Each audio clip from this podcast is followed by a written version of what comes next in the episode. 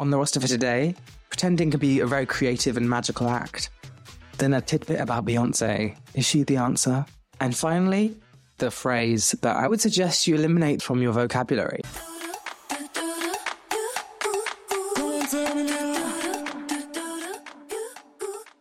Well, Happy New Year. It's snowing.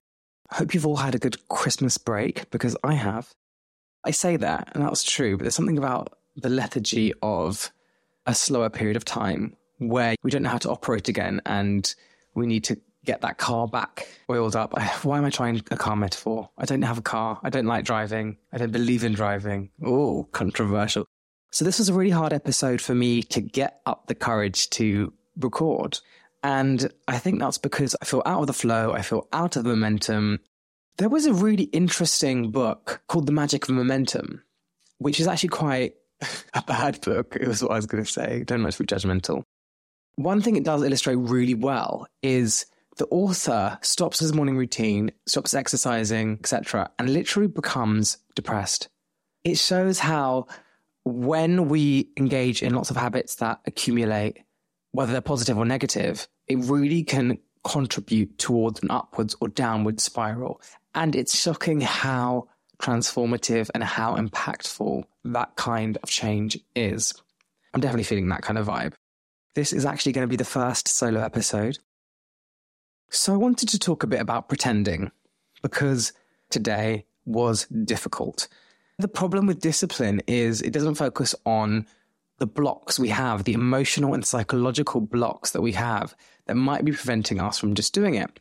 And when we don't step up to the plate and meet our commitments, we often have even more of a psychological reaction and response to then not doing it. So that isn't always the best approach. Ali Abdaal talks about that in his book, Feel Good Productivity, which I'm reading now. His approach is about relieving that emotional blockage by dealing with it head on.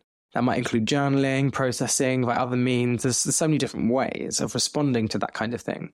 But another way to deal with it is pretending.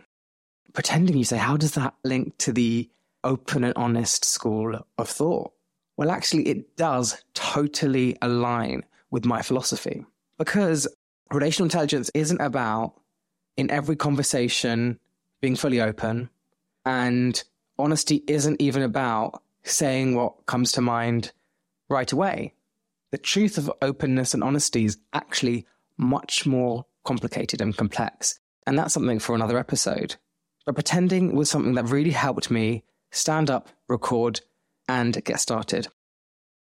When you smile, for example, it releases serotonin, the happiness hormone. So you might not be happy at the beginning, but you then could become happy. Now, there's this whole piece about force here, which I think's essential because when we talk about smiling, there is this very dark undercurrent of women being told to smile and being told to feel a certain way. That is not what I'm advocating for. I don't think anyone should ever be told to feel a certain way. This is about you being able to cultivate the range of tools that your body provides to actually engage in the world in a more relationally intelligent way. So, how is pretending relevant? Pretending has this association of fooling others, fooling yourself, even.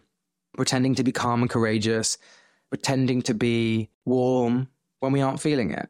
And in the dance of deception, Harriet Lerner talks about this. As Harriet Lerner points out, pretending can be a very creative and magical act. Something that helped me stand up, put the mic on, and press record was this notion.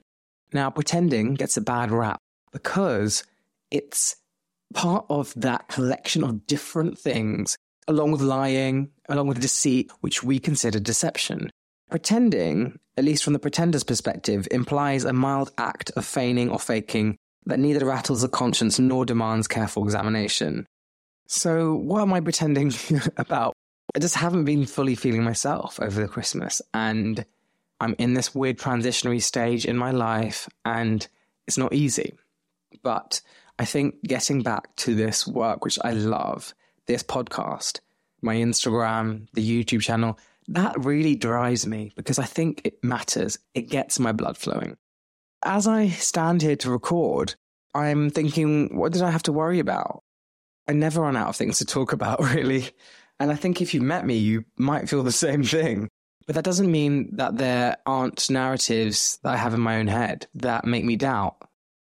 One thing I hear a lot of people say is the phrase, I could never. Now, I would suggest you eliminate this from your vocabulary.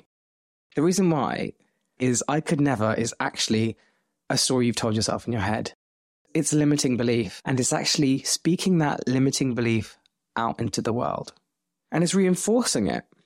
It's not talking about things you physically can't do. It's not saying, I could never pick three things up at the same time, one arm each, because I only have two arms, for example. It's not about that. It's about what you think you can't do. And that is limiting beliefs.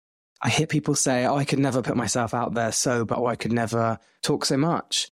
When we think we're being realistic, what we're actually doing is treating ourselves in a way that underestimates our potential. It underestimates even who we are right now.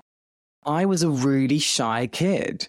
When I was in the classroom in year one, I was very scared to even put my hand up and to talk. I battled confidence issues for years. It doesn't mean it was easy and because I did it, you must or you can. But the reason I share this is if I can do it, there's a fighting chance that people who experience that same kind of anxiety or shyness can too. So, me standing up here pretending is important, pretending to feel confident, but I want to emphasize that I'm learning along with you.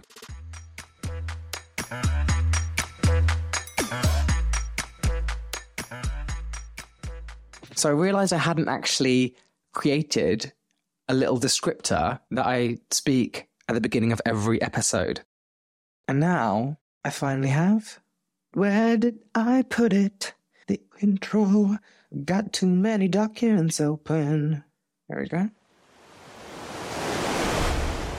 I'm Amraj, and this is my podcast, Open and Honest, where I bring together my background in psychology, sociology, and housewifery to give you the talk show experience you didn't know you needed.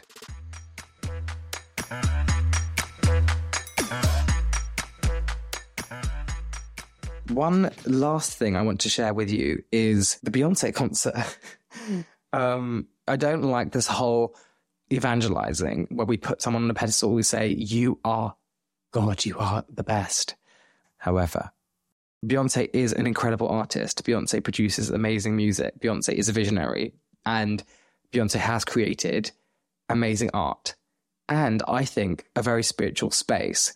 Being at that concert was amazing. And watching that concert again in the film form with my producer of my mini series on YouTube, Chat, and other friends was really amazing. It was this kind of moment of feeling good about myself. I put some nice clothes on, like some sparkly mesh top, and was present. People were expressing their queerness, their blackness, their otherness, their womanhood, their, all of the different parts, aspects of themselves. But there was this cohesion and there was this togetherness. There was this, we are part of this amazing moment together, which I felt. And it, it did feel like a spiritual act. That's because it was intensely relational this album, Renaissance, has been so enjoyable because it has been such a public and communal act of sharing. People have been talking about it. People have been making outfits, they've been dancing together. People have been making TikTok videos. And obviously, that is a common experience for many different bodies of work, albums, of course. But there definitely felt something very distinct and specific, at least for me, with the Renaissance and the Renaissance piece of work. And I really look up to Beyonce. And I think there's this whole thing about perfectionism, which I probably will talk about in another episode, and finding a, a healthy way to express our perfectionism without necessarily trying to push it down. And I think Beyonce really reminds me of that, thinking about the natural imperfection of life and work and everything we do, whilst also still striving to make something great, something that can stand the test of time and can really bring something new to the world. If I can just make a drop in the ocean compared to that kind of work and impact, then I'll be happy. Yeah, I think I'm very glad to be back and happy 2024. Is this format good? Are we wanting more of this, less of this? Oh, yeah, I have an outro. I have an outro, which I forgot. Thanks for tuning in to Open and Honest. I've been Amraj Zali, that's at Relational Intelligence on Instagram, and also now on YouTube and TikTok. Make sure you subscribe to the pod on Apple or Spotify and rate five star if you found this insightful. Oh, and share with a friend. Always remember, being a fly on the wall only shows us one angle. As my homegirl in my head, Dr. Harriet Lerner reminds us, there are never just two different ways to understand or tackle any particular human problem. There are seven different ways, or maybe 19, or 100. My hope is to keep helping us expand our knowledge and develop more relational intelligence.